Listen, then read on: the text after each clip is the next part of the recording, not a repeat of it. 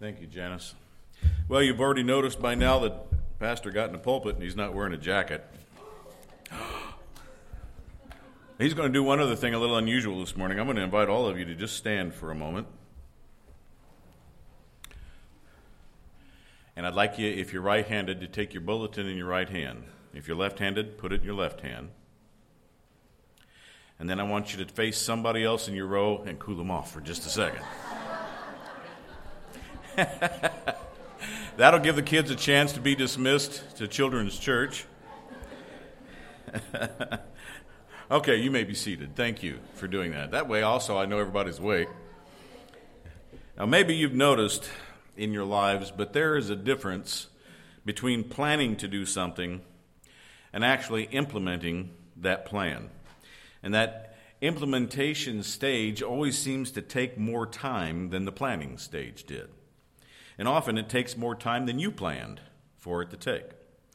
So, in the context of our lesson today in Acts chapter 13, Peter was given the revelation that the Gentiles would get the gospel.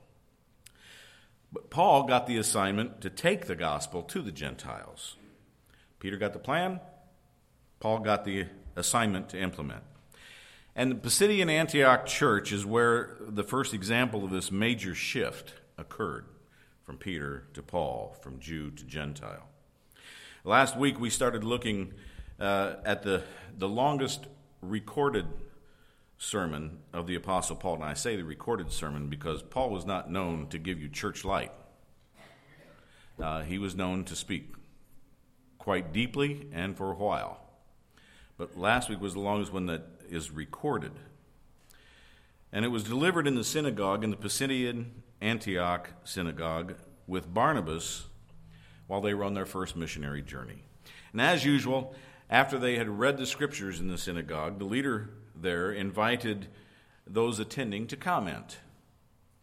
And on this occasion, Paul and Barnabas were specifically invited because, uh, suppose because they were recognized as visitors, or perhaps Paul's um, scholarly reputation had preceded him a bit, and they wanted to hear what he had to say.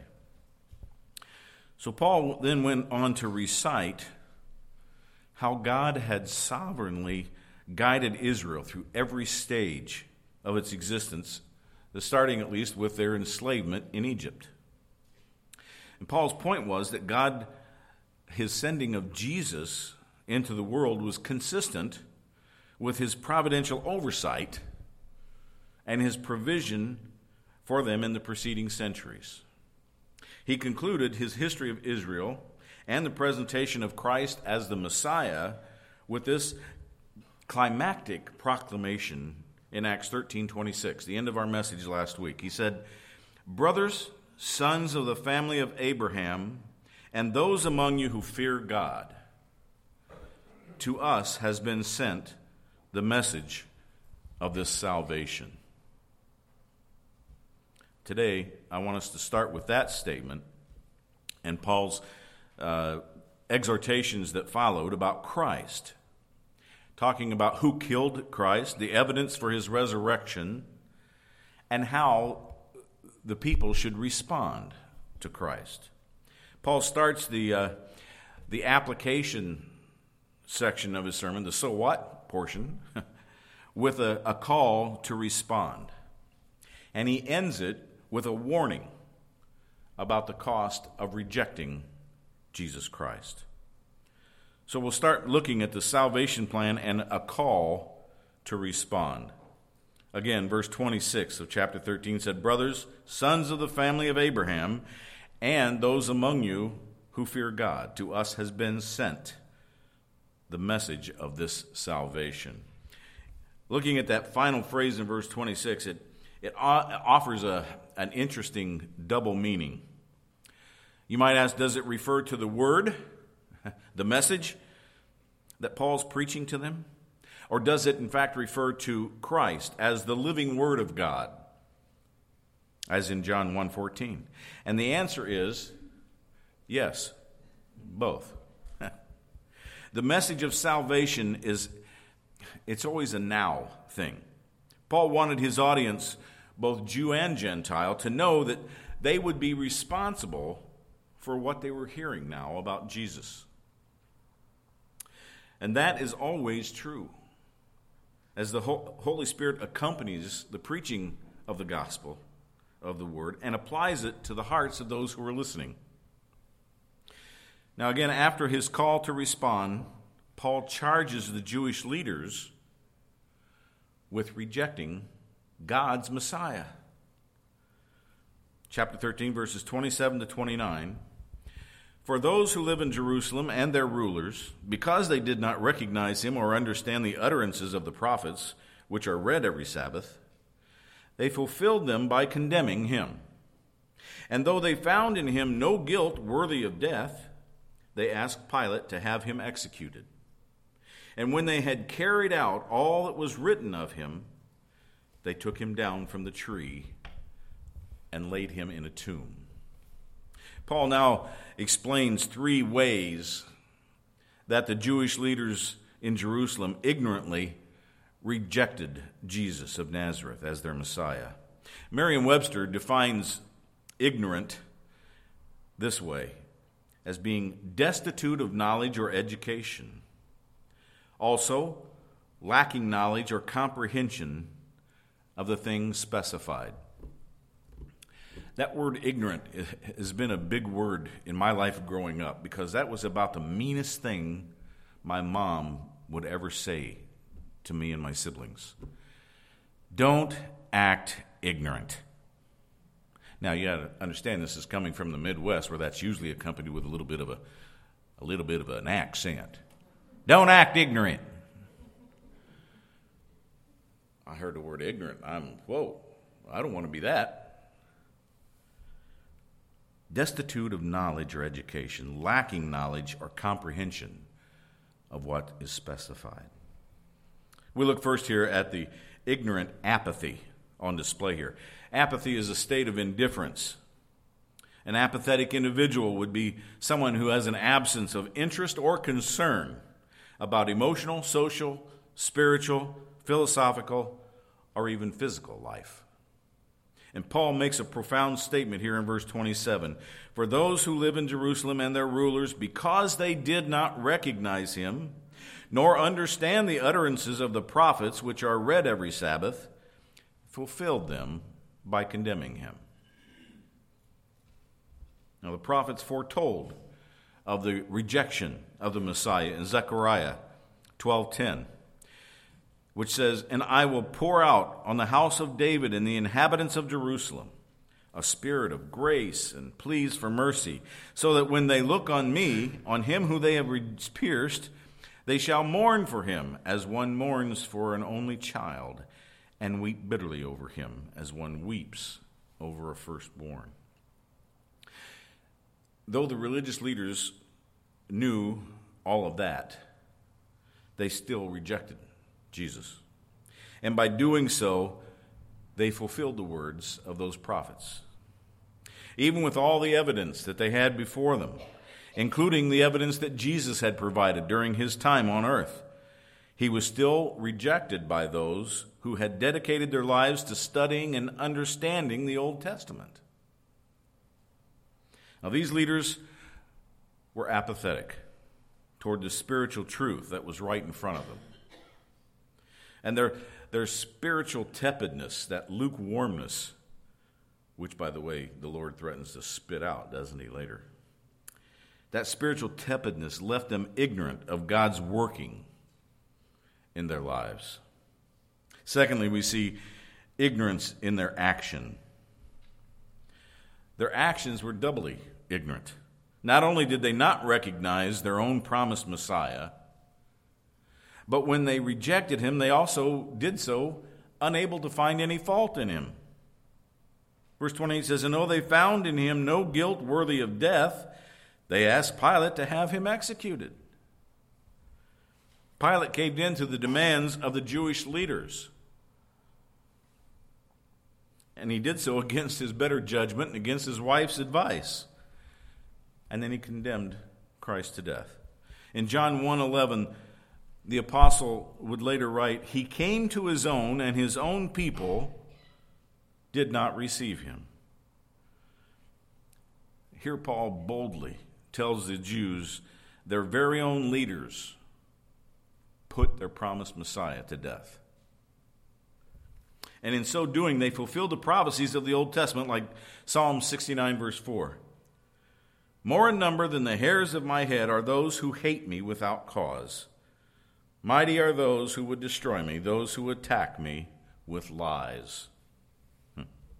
And finally, we see the Jewish leaders made ignorant accommodation. Accommodation for the forces of evil that had conspired to put the Savior of our world, of all of us, to death. Acts 13, verse 29. And when they had carried out all that was written of him, they took him down from the tree and laid him in a tomb. Now, understand that most of the time back then, those who were crucified were not given individual burials, they were usually interred in mass graves. But Jesus' burial in the tomb of Joseph of Arimathea was a fulfillment of a prophecy in Isaiah 53, verse 9.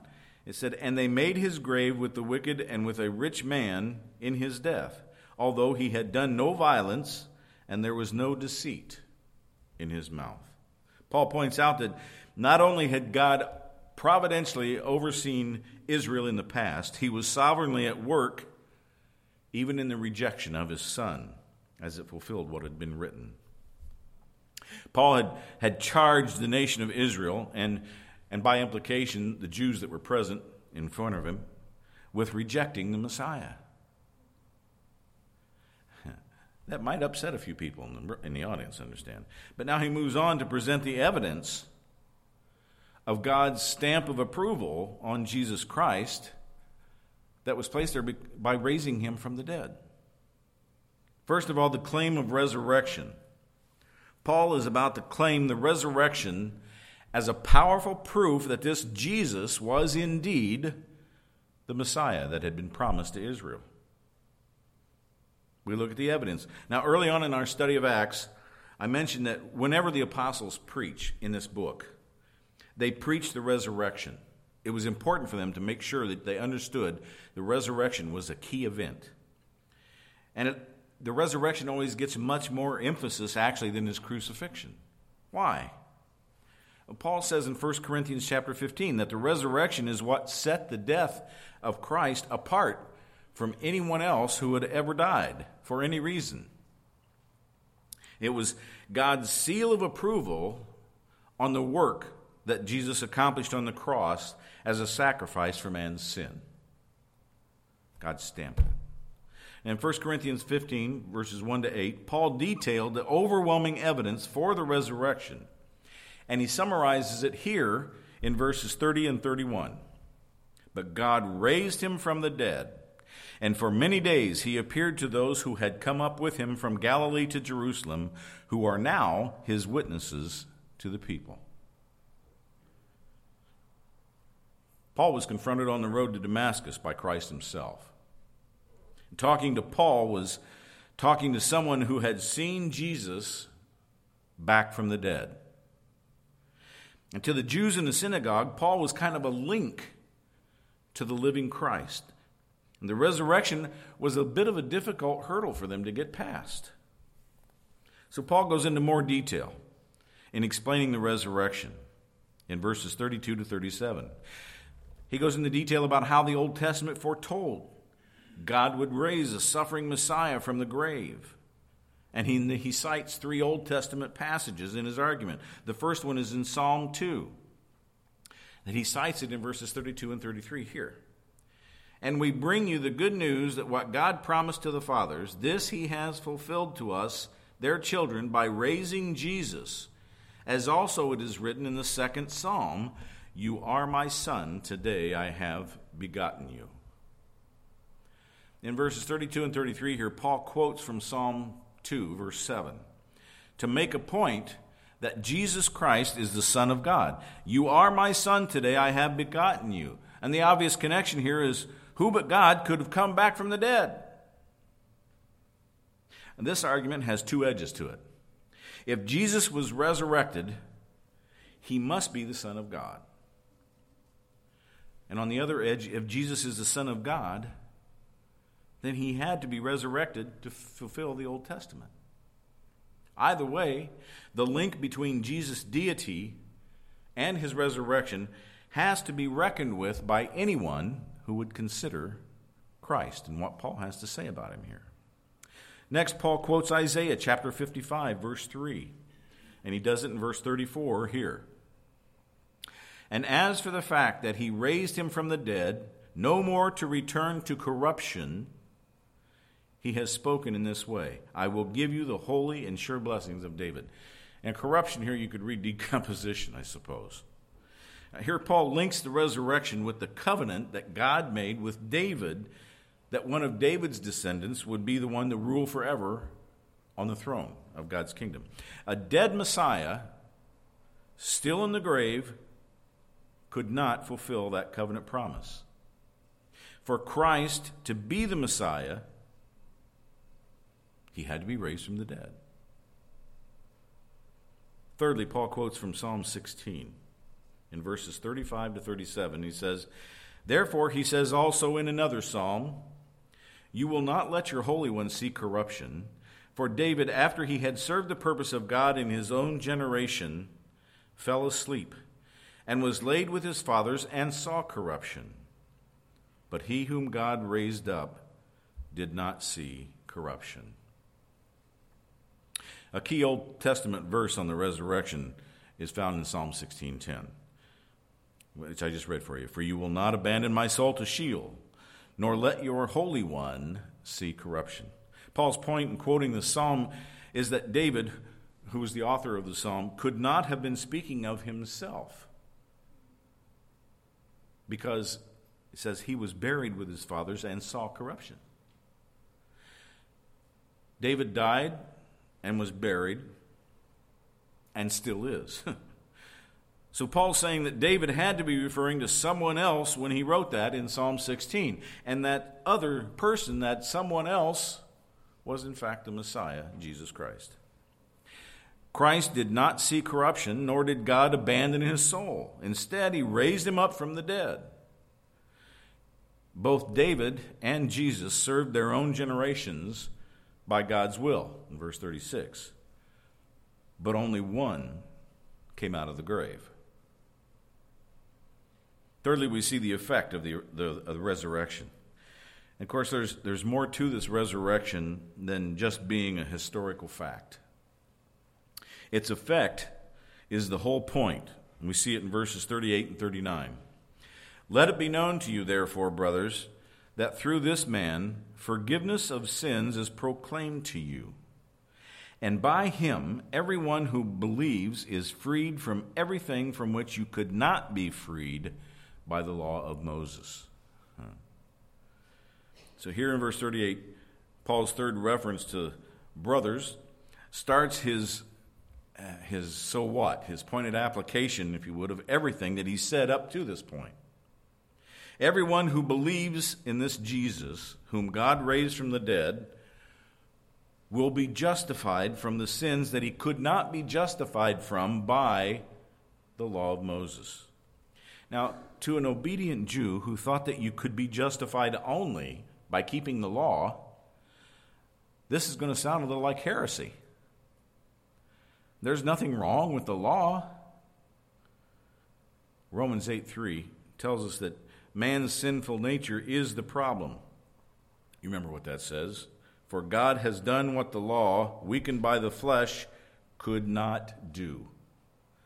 What the law, weakened by the flesh, could not do. Only someone who kept the law perfectly in every respect could be saved by the law. According to Romans 3:23, no one has done that, for all have sinned and fall short of the glory of God except for Jesus Christ. That's why Paul told us in Galatians 3, chapters 20 or verses 24 to 26, so then the law was our guardian until Christ came, in order that we might be justified by faith. But now that faith has come, we are no longer under a guardian. For in Christ Jesus you are all sons of God through faith. The law shows us that we have failed to keep God's standards. And it makes us realize our need for the only one who has met God's standards his son, Jesus. Paul laid out the evidence for who Jesus is and that he has provided forgiveness for sins. But now he concludes the sermon with a warning. I, I suppose it'd be like a warning label we'd see on stuff today. Caution. Once you've heard this, you know it, and you'll be held responsible for it. We look at the cost of refusing to believe in the Son of God. Again, Paul demonstrates his mastery of the Old Testament scriptures and the Old Testament regarding prophecies of Christ when he quotes Habakkuk chapter 1 verse 5. He does that in verse 40 and 41. He says, "Beware therefore lest what is said in the prophets should come about." Look, you scoffers, be astounded and perish, for I am doing a work in your days, a work that you will not believe, even if one tells it to you. The prophet was upset because God was going to judge Israel by using a nation that was even more wicked than they were, the Chaldeans. And Paul warns the Jews that they're also risking God's judgment for not believing in Christ. And God is free to bring that judgment about however he chooses to do so. Paul implies God doesn't let sin go unpunished, regardless of how or when he responds. Now, we saw some of that this morning if you were here for the 9 o'clock hour in the book of Exodus, when Moses came down from the mountain. God was upset with his people. He was going to wipe them out. Moses stood up for them. God decided not to wipe him out, but he, he didn't decide not to punish him, did he? probably every evangelistic sermon should conclude the way Paul's did. There is heaven to gain and hell to avoid. If we don't repent and accept the forgiveness of sin that God has provided in Jesus Christ, we shall perish. Now, there were different reactions to Paul's sermon. Of course, as you know by now, some were positive, some uh, not so much. So we see the sequel now to Paul's sermon. First, a request by the Gentiles. I love this. When the synagogue service was finished, a strange thing happened. As they went out, it says, in verse 42, the people begged that these things might be told them the next Sabbath. Let there be no doubt for any preacher, it's always a blessing to have people ask you to come preach again. but do you see here how God's sovereign plan is unfolding? God revealed to Peter that the gospel should go to the Gentiles, and he calls Paul to be the primary source of delivering the gospel to the Gentiles. So, doesn't it make sense that God would also be preparing the Gentiles to receive that gospel? And that's just what happened here at Pisidia Antioch. It was the Gentiles pressing forward after Paul saying, We want to hear more. You know, I have to tell you, that was one of the most exciting things to me in the, the travels I did through the former Soviet Union when I was over there. It, it wasn't the fact that that all these people were lost and needed to be saved, although there was that, but there were a lot of believers there. But they were so hungry to hear God's word, they wanted to hear more. And that was one of the most exciting things to me, why I wanted to keep going back, because they wanted to hear more. And that was just the beginning. There was also a response by the congregation in verses 33 or 43 and 44. And after the meeting of the synagogue broke up, many Jews and devout converts to Judaism followed Paul and Barnabas, who, as they spoke with them, urged them to continue in the grace of God. The next Sabbath, almost the whole city gathered to hear the word of the Lord. Both Jew and Gentile followed along after Paul and Barnabas when the meeting was over in the synagogue. But when the next Sabbath came, it was standing room only. Those people that were there the first week wanted to hear more. And in their excitement, they got more people in the city to come and listen. Some who had heard Paul were either already believers or they were inclined toward believing his message. So he encouraged them in verse 43 to continue in the grace of God. Now, again, remember, as far as we know, there was no actual church here in Antioch, there was just a synagogue so far. And likely there were people with bits and pieces of knowledge about Jesus from all over the place. There might have been even a few true believers when Paul and Barnabas got there. But those who were open to Paul's message had to learn the difference between relating to God based on the law and walking in the grace of God, as Paul encouraged them to do now. So, how'd they start their local ministry? First, look at the reaction of the Jews, verse 45. But when the Jews saw the crowds, they were filled with jealousy and began to contradict what was spoken by Paul, reviling him. As we have seen, and as you might expect now, not all of the reactions to Paul or to the crowd he was attracting were positive. The Jews here are presumed to be the, the religious leaders. And Luke makes a point of noting that jealousy was the main motivation for the Jews attacking Paul. They'd probably never seen, they probably never had a crowd like Paul did at one of their own sermons. But for Paul, the place was packed. And if you remember, jealousy was what brought the Jewish leaders in Jerusalem to attack and crucify Jesus. Because people were hearing the message and responding to it, and they were jealous of that. So their opposition came in the form of contradicting Paul and reviling him, trying to influence the crowd not to believe what he was saying. Jealousy, envy can be a powerful force, can it not? Most of us have probably experienced that in one way or another in our life, whether we were the ones guilty of being jealous of something or someone was jealous of something we did or something we had or whatever. But it's a powerful voice, and it causes people to do things that they know are wrong, but which they feel driven to do. So now Paul and Barnabas have to refocus.